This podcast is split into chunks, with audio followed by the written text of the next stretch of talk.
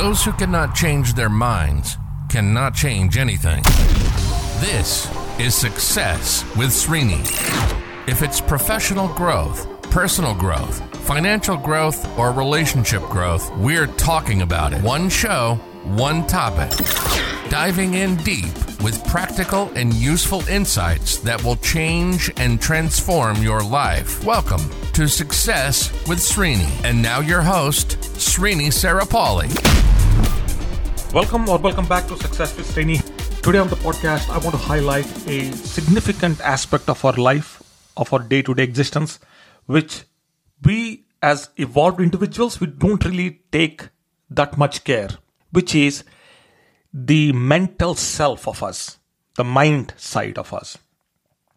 We are very concerned about the food that we eat, the way we look physically, so our bodies. We do take care of that, but our mind, we don't even though we know that we need to keep ourselves active as we age, our mental faculties they diminish, they kind of fade away. We need to keep ourselves agile, we need to keep ourselves our reflexes very very active and all that, but still we don't. Not only that, over the last 20, 30 years, there is a tremendous amount of evolution that has happened when it comes down to the body aspect.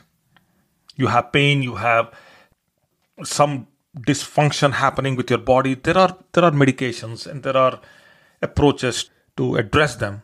But when it comes to the brain we are still exploring what this human brain is.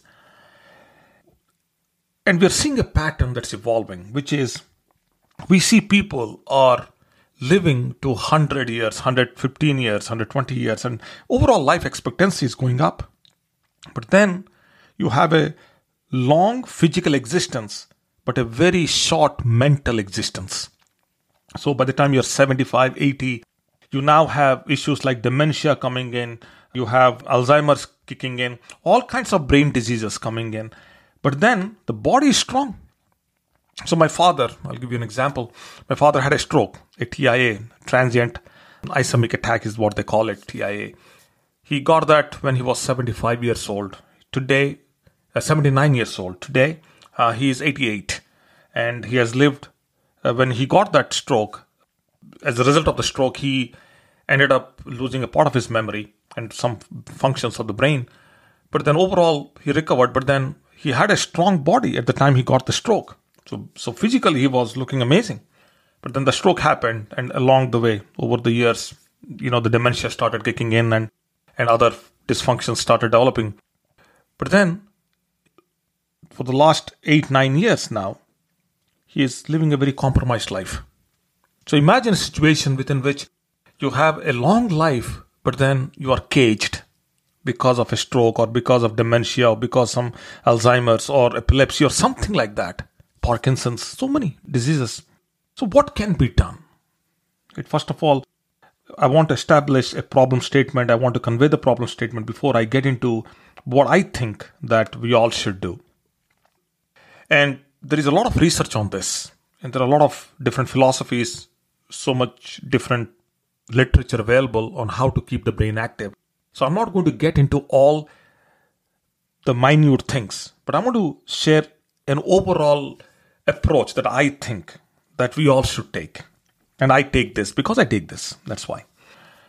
The first and the foremost is this. In order to keep the brain active, you got to be engaged in an activity within which you find happiness. Whatever that activity is, the job that you're doing, the business that you're running, or a hobby or a passion that you are pursuing, all of that you should be happy doing. That means you are deriving some pleasure on a daily basis. You want to extend that, derive some pleasure on an hourly basis, do it, but at least on a daily basis. It starts from there. Now, it doesn't have to be a work or a business or a hobby situation. Let's say you're working very hard in a job within which you're not finding happiness. Then why not watch a movie? Why not take a walk? Why not go meet some friends? Whatever that is, you need to create some happiness consistently to keep the mind active. That's the point. Then we now also know that if you laugh and you engage in watching funny movies and that have some comic elements to it, or you are laughing with bunch of friends on having some discussions, whatever, they tend to laughter tend to give the necessary dopamine effects to the brain. I don't know, I think that's the right way to say it. But then contributes to the overall health of the brain, of the mind. Then obviously we know now that if you continuously pursue new interests, or learn a new language, or learn music, or learn painting, or do something on a consistent basis in order to learn, not to achieve anything, but to learn. So the learning part itself keeps the brain active. We now know that. We also now know that if you just simply play any game, not to win, not to master the game, but just play any game. I did a podcast many, many months ago, and I talked about how by just simply going into the sunlight or simply leaving the elevation and going up, in other words, climbing a mountain or hiking a little bit higher than where you usually stay, a little bit higher than that, tends to activate the brain. So, any kind of exercise that is interesting, that's challenging, and you do that from time to time, gives the necessary nutrients to the brain to function, keeps the mind active. One thing that I want to also point out when I go into consultations, I hear people telling me about all the stress they have in life. People complain about generic stress. Most people don't spend enough time to explore within the overall stress they're feeling what specific areas of life from where the stress is coming from. So there is no specificity. They don't invest into finding specific reasons why they're experiencing stress. So a part of keeping the mind active does involve that you recognize your stress from where it's coming, why it's coming, and what kind of response you have for it. if you had challenges in the past and you went through a lot, but you did overcome those challenges, that means you have a response to stress. Why not bring those memories back? Let's say you are facing a situation right now. Why not bring those memories back and strengthen your response? Because you already have a response pattern within you to deal with what's happening right now a few days ago, I think yesterday or maybe the day for yesterday, I talked about how and why it's important that you express yourself and keeping the emotions within you, keeping your feelings within you. Emotions, let's talk about that first. Emotions, you know, if you bottle up the emotions, then it's challenging, it takes you down.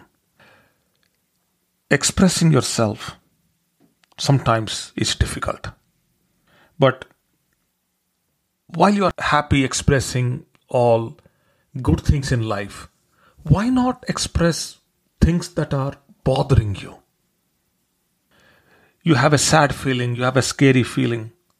Why not express those feelings to someone who is near and dear to you, a friend of yours? And if you professionally want to do that, that's a, an extended thought, but then not necessary. Just why not talk to people who love you, who care for you, and tell them this is how you're feeling, this is how you are experiencing something deep within you, and take that feeling out, express it such in a way before it does any damage to the mind. See, life is about thoughts and feelings. Life is an interplex of thoughts and feelings. So sometimes when the thoughts are not right, you have to manipulate the feelings to align the thoughts. And sometimes when the feelings are incorrect, you have to tweak the thoughts to change the feelings. Say it's they're cyclical, they're circular in relationships, amazing, directly proportional to each other. Now, here is what we know.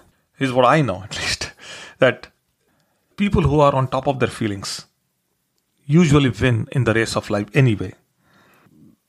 One example I have shared I have experienced myself, and I have shared this multiple times with many of my clients, also on this podcast at some at some point, for sure on my radio show, which is you don't need to talk and express your feelings to anybody. Why not write down those feelings? Take a paper, write your how you're feeling within yourself.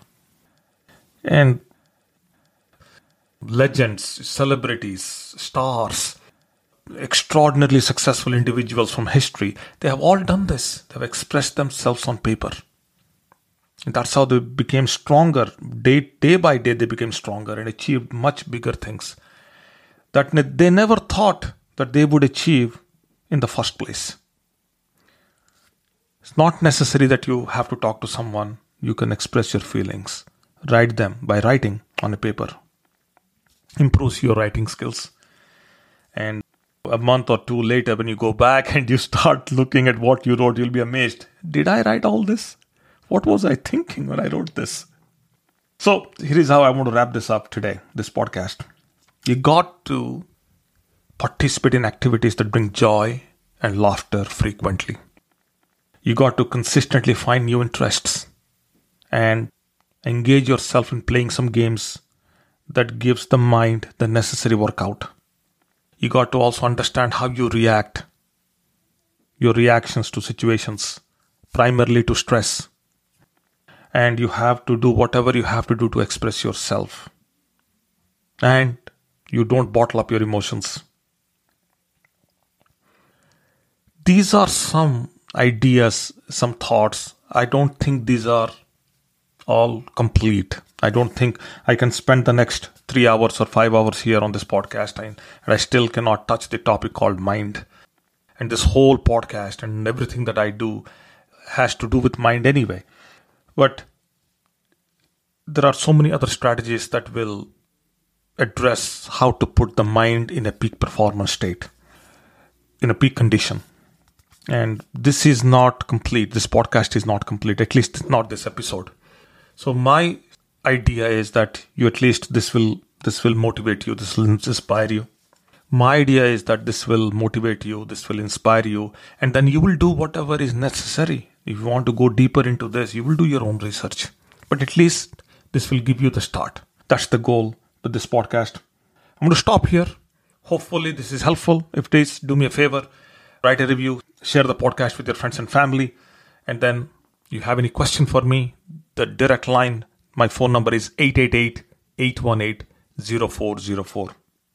That's all for now. Wherever you are, be safe. Talk soon. Bye now. You've been listening to Success with Srini. Srini is committed to changing and transforming your life, whether it's professional growth, personal growth, financial growth, or relationship growth, Srini has positively touched the lives of over 1 million people through his seminars, webinars, workshops, and radio shows. We hope you've enjoyed the show. Make sure to like, rate, and review and we'll be back soon. But in the meantime, hit up the YouTube channel at Success with Srini and the website at www.srinisarapalli.com. Remember, improvement begins with I. See you next time on Success with Srini.